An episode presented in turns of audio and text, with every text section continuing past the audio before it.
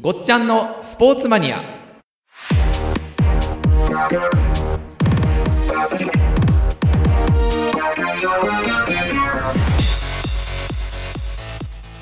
ごっちゃんのスポーツマニア。今回は世界のスポンサー事情なんか聞いちゃいます。だからもうアメリカ、もはやアメリカでははい、スポーツというか競うものであれば何でもスポーツ化できるみたいな。まあ何でもスポーツ化できると思いますね。何か競わ、その一つの出来事を競わせるためにルールを作っはていスポーツ化するみたいなスのがポーツ化するアメリカは行われてると。ああ、なる規ほど。模感もだいぶ違いますよ。規模感は違います僕ね。ちょっといろいろ調べてみてはい見たんですけおど、アメリカだと、アメフトではい。 1兆5000億円。あ、そうですね。で、はいメジャーではい1兆1400億円。はいこれ2019年の数字だと思うんですけど、はい。それに比べて日本のプロ野球がだいたい1800億円ぐらいなんで、あ、そうですよね。あはーい。桁違いますそうよでね。すね、そう桁違うぐそうらでいすの。ね。はい。トップ10で見ると、だいたいアメリカが上位4つ、5つ、まあ、4大スポーツっていんそうですねはいはいにそこにあのプレミアリーグとか、はいあのちょいちょい入ってくるっていう感じですけど、そうですね。ほとんどアメリカとヨーロッパサッカーですね。そうですね。まあ、ヨーロッパもサッカーがもう圧倒的にあれですけども、うんまあ、アメリカとヨーロッパで。でこれ例えば、あのーこう観客動員数とかあるじゃないですか。うんうんうんはいで、観客動員数なんかも、リーグだと、まあ、1位は NFL。なるほど。アメフトうんうんで、2位はなぜか、あの、ドイツのブンデスリーガ。あ、そうなんですおーはね。い。で、これあの、これですね、ちょっと面白いんですけども、やっぱブンデスリーガ、観客動員数めちゃくちゃ高いんですよ。おードイツのサッカーリーグ。確かに。お金もプレミアリーグ、リーガエスパニョーラの次ですそね。うですねブンデスリーガ来ますよねブンデスリーガ来ますねはで、やっぱりその、えー平均観客動員も、ブンデスリーガ、プレミアリーグですよね。あーそうはですい。ようんえね。ーうんで、なってます。で、なぜか日本のプロ野球も決して、観客動員数はうん低くなくてですね。おーはい。で、あの、世界のリーグ、あらゆるスポーツのリーグの中で第6位。あ、そうなんですねおー、。すごい。はい頑張ってる。日本のプロ世界の中での6位ですよね。そうそうそう日本のプロ野球はなぜか、うんなぜかっていうか、プロ野球はやっぱりその、あのね、昭和のこう戦後の日本の復興をうん心から支えたっていう、美空ひばりとジャイアンツ。はい。まあこれはやっぱりですね、ああーの、根強いんですよ。そういうことか。はい。だからやっぱり J リーグは入んなくても、うんうんえっ、と、日本プロ野球は観客動員数はうんうん他の国は負けない。でもやっぱりビジネス的には入ってこないんですね、やっぱうんり。そうですね。はい10分の1ぐらいになっちゃってますもんね。そうですそうねですよね。はやっぱりその、世界のビジ、あの、やっぱりスポーツのビジネスって、うんまあ一つはその観客動員数から来る、うんうんまあ、収益もあるじゃないですうんか、うんでやっぱり一番高いのって先ほど申し上げた、あの、ペーパービュうーん。とか、あと、まあ、しまあ、いわゆる視聴ですよね。うんまあうん、全世界配信。はい多分 NFL とかの頂点のスーパーボール。うんはいスーパーボールなんか世界120カ国ぐらい、うんあの放映するじゃないですうか、んうんで、日本のプロ野球って、日本シリーズも多分日本と台湾と韓国とああ香ー港ぐらいしか放映しないんですよあ。。そうええあなんですよ。でもに、えっと、アメリカのメジャーリーグ、うんメジャーリーグも、えっと、最後の頂点、ワールドチャンピオンを決めるときは、やっぱり世界60カ国ぐらいは配信、ーあ放映、そういや、そうですね。なんか全然 NFL とか興味ないんですけど、スーパーボールやってるっていうニュース、そうです日本でも流れるぐらいそうなんでで、すよ。応援もやってるぐらいなんえで、ー。スーパーボーールのね、あの、だって、ハーフタイムショーなんて、日本のハーフタイムショーなんて、ル。誰も見ないじゃないですか。見ないそうです大よね。体あのトイレタイムじゃないですか。 みんなトイレに行く時間、あやっとトイレに行けるっていう時間なんですけど、あの、もうアメリカのスーパーボールなんか特に、もうあの、あそこも、もう世界的なこう注目になってるわけですよ。誰がやるか。か。広告費世界一ですもんね。世界一ですえよ。え、スーパーボールのスポンサー料。そうなん来まだ。す。アメフトなんだ。アメフトですア。メフトって確かあれですよね。その、スポーツと成り立たせるよう前に、結構その広告関係の人たちが入って、こういう競技にしていったら、はいお金稼げるよっていうのをなんか徐々に作ってったらしいんですそうです。ね。アメフトってはいアメリカンフットボールっていう、はいあれだが、アメリカで生まれたんですよね、当ま あ、ア然。メリカですね。ですよね、はい当然アメリカで生まれて、じゃあもうそもそもそのアメリカはいのの今まで聞いてききたお話の通りにはい行くと、はいもう、そうですね。こう、いろんな要素が散りばめられ散りばめらてれ、て集大成がアメリカンフットボールみたいな感じなんですおかっしねゃ。る通りですねね。はい。あええあ、すごいアメリカ。お金を稼ぐためのスポーツみたいな、なんかそういう作り方ですもうね。。まさにそううですね。なるほど、ね。はい。アメフ。トはそうですね。私なんか最近アメフトとラグビーの違いがやっとわかるようになったっつ そうですね。あの、えっと、着てる服が違うみたいな。いっぱいつけてるのがアメフトで。そうですね。でも、あの、本当になんか詳しい方と一緒に見に行くと、うん解説してくれるじゃないですか。特にアメフトって珍しいのうで、ん。うんアメフトやってる方と一緒に行くと、結構解説しながら見れるんですよね。うん。うんうんえー結構面白いですよね。そうなんえーだラグビーもね、そうですよね、はい全く未知の世界でしたけどまもあ、みね。全く未知ですね。うんいまだに未知ですけど ね。なんかこうね、周りが騒ぎ出して、クソ見るもんかと思ったけど、なんかもう盛り上がっちゃいましたね、ああ、やっぱりそうでねす。よね。やっぱり見ちゃいますよね。うんこうね、こう、えーやっぱこう、世の中のはい。盛り上がりってすごい大事そうですねですよね。そう、だからあれ、あの、ワールドカップが終わってからの、ね、国内リーグ、お客さん、おかげさまで、ね、毎回2万人とうか、ん、うんねですよね。えー今まで何百人とかっていう世すご界いじゃないですか、で、テレビもねいっぱいね、出てて。また皆さん、ん、やっぱりちょっとね、タレント的に面白いじゃないですか。そうですよねラグビーの方ね。うん、うんでラグビーもアメリカでこう、プロ化したら儲かるような仕組みになっちゃうんですかね。仕組みにはなるでしょうなるでねしょ。うねまああれほど、えあのビジネス的に無理だって言われてたサッカーも、ええ今アメリカうんうんビジネス的にもう成え功のこう路線に行ってますし、選手も大体もう皆さうんんヨーロッパから行った選手がもう億を超えてええ給料もらってますからね。結局は、ええそのやっぱりその収益ってはいお客さんがたくさん来て、はいその観客動員のはい。収益はい。と、あとスポンサスーポンサー。じゃないいですか、はい。でスポンサーがお金を出すはい。およしこれにいくら出そうっていうふうに決めてく、はい。その価値ってどういうふうにああ、だから、まあ、あのーまあ一番は、まあ反則効果ですよね。うんそうですね。もちろんそうですえよえそうねで。すね。だからそれが多分一番だと思うんですけど、そうですね。まあ、例えば日本、日本企業って一時、やっぱりん世界、世界企業トップ50のうち30以上が日本だった時期って、やっぱりス世界のスポーツのスポンサーも、日本企業がもうあらゆるところについてたんですけど、え、そうなんですかそうですそうです。それって全然イメージが違った。いや、あの、これ、やっぱりその、当時、やっぱバブルうのんあー最絶頂の日本がもう、ほんと絶好調の頃うんうんうん。はもう本当に世界中のスポーツ、あらゆるところに日本の企業、ほんとついてましたね。へえ。なんで、まあ、まあ、広告価値が一番高いって言われてる、まあ、マンチェスターユナイテッド、うんもう当時、シャープですかおーおシャーおプ。知らなかった。はい。冠スポンサーがですそうかもうこの胸にシャープです。へえ。今だ、今、しあの、シボレーですけどうんね。えー当時、シャープで。すね。えーはへいえ。でもう、トヨタ、トヨタさんも、もうあらゆる国のサッカーにはついてましたね。うんスペインだとバレンシアとかうん、トヨタとか。うん ええじゃあ、一番スポンサー料もらっはてい。る人って誰なんですかスポンサー料、スポンサー料、そう。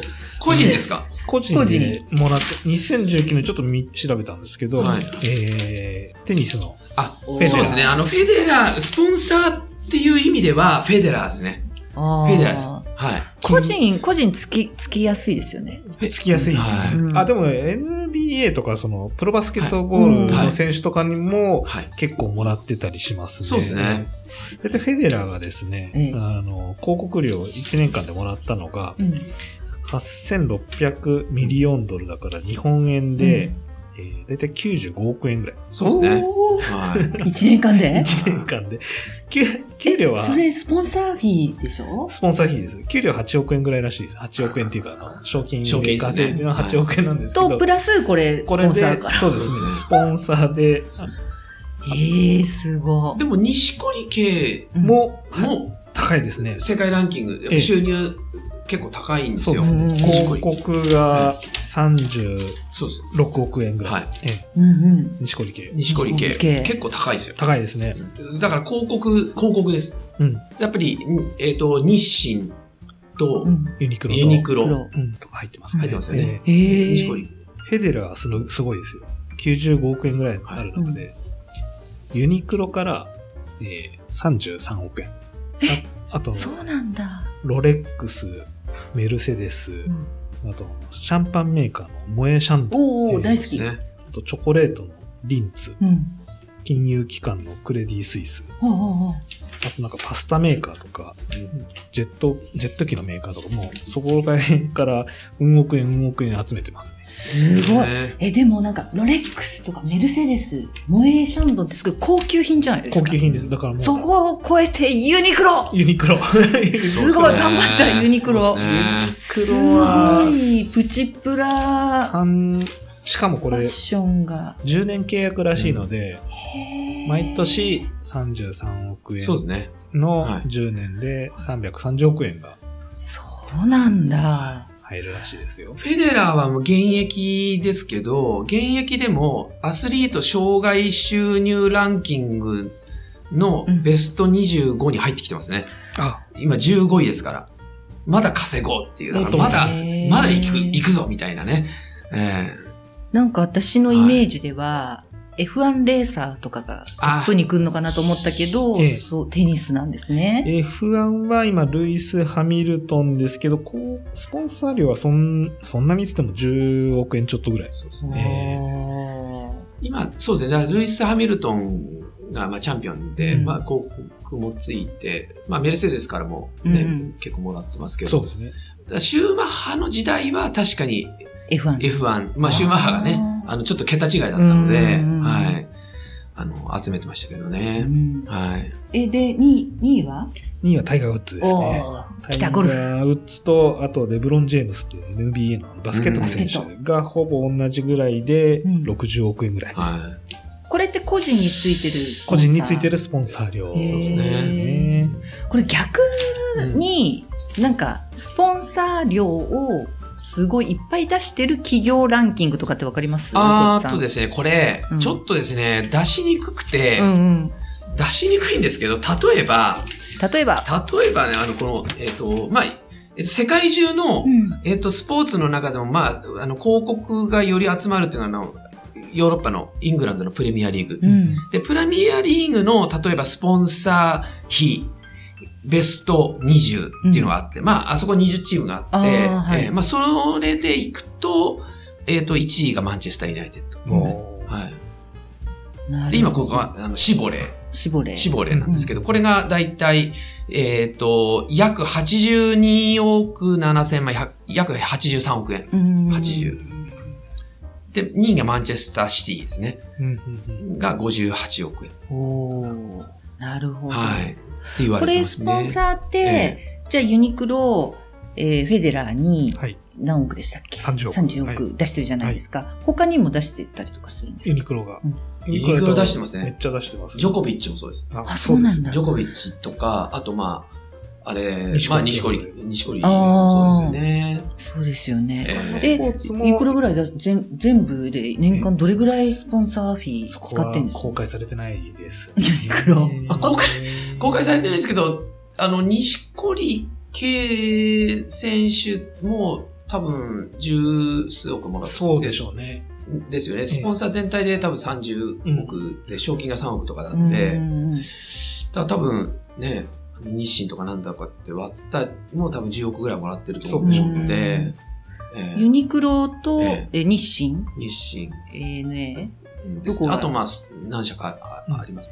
じゃあユニクロで洋服買いに行こう。まあユニクロはでも狙いとしてはやっぱりそのウェアですよね。やっぱりそのテニス選手のウェアに、まあ、ユニクロをつけるっていう、やっぱりそうんこ。で、日本だと、まあ、テニスってさほどのこう露出ってないですけど、うんまあ、世界的に見たらものすごいやっぱりテニスって人気ありますうんし、そうですまあ、ウィンブルンドンなんかもそれこそ世界配信じゃないですか。そうですよねま。あ、からするとこうそこの広告価値ってものすごいやっぱあるのでそうですよね。なのでやっぱそこに目をつけて、うんうんうんねでテニスっていうで、上位選手。うん。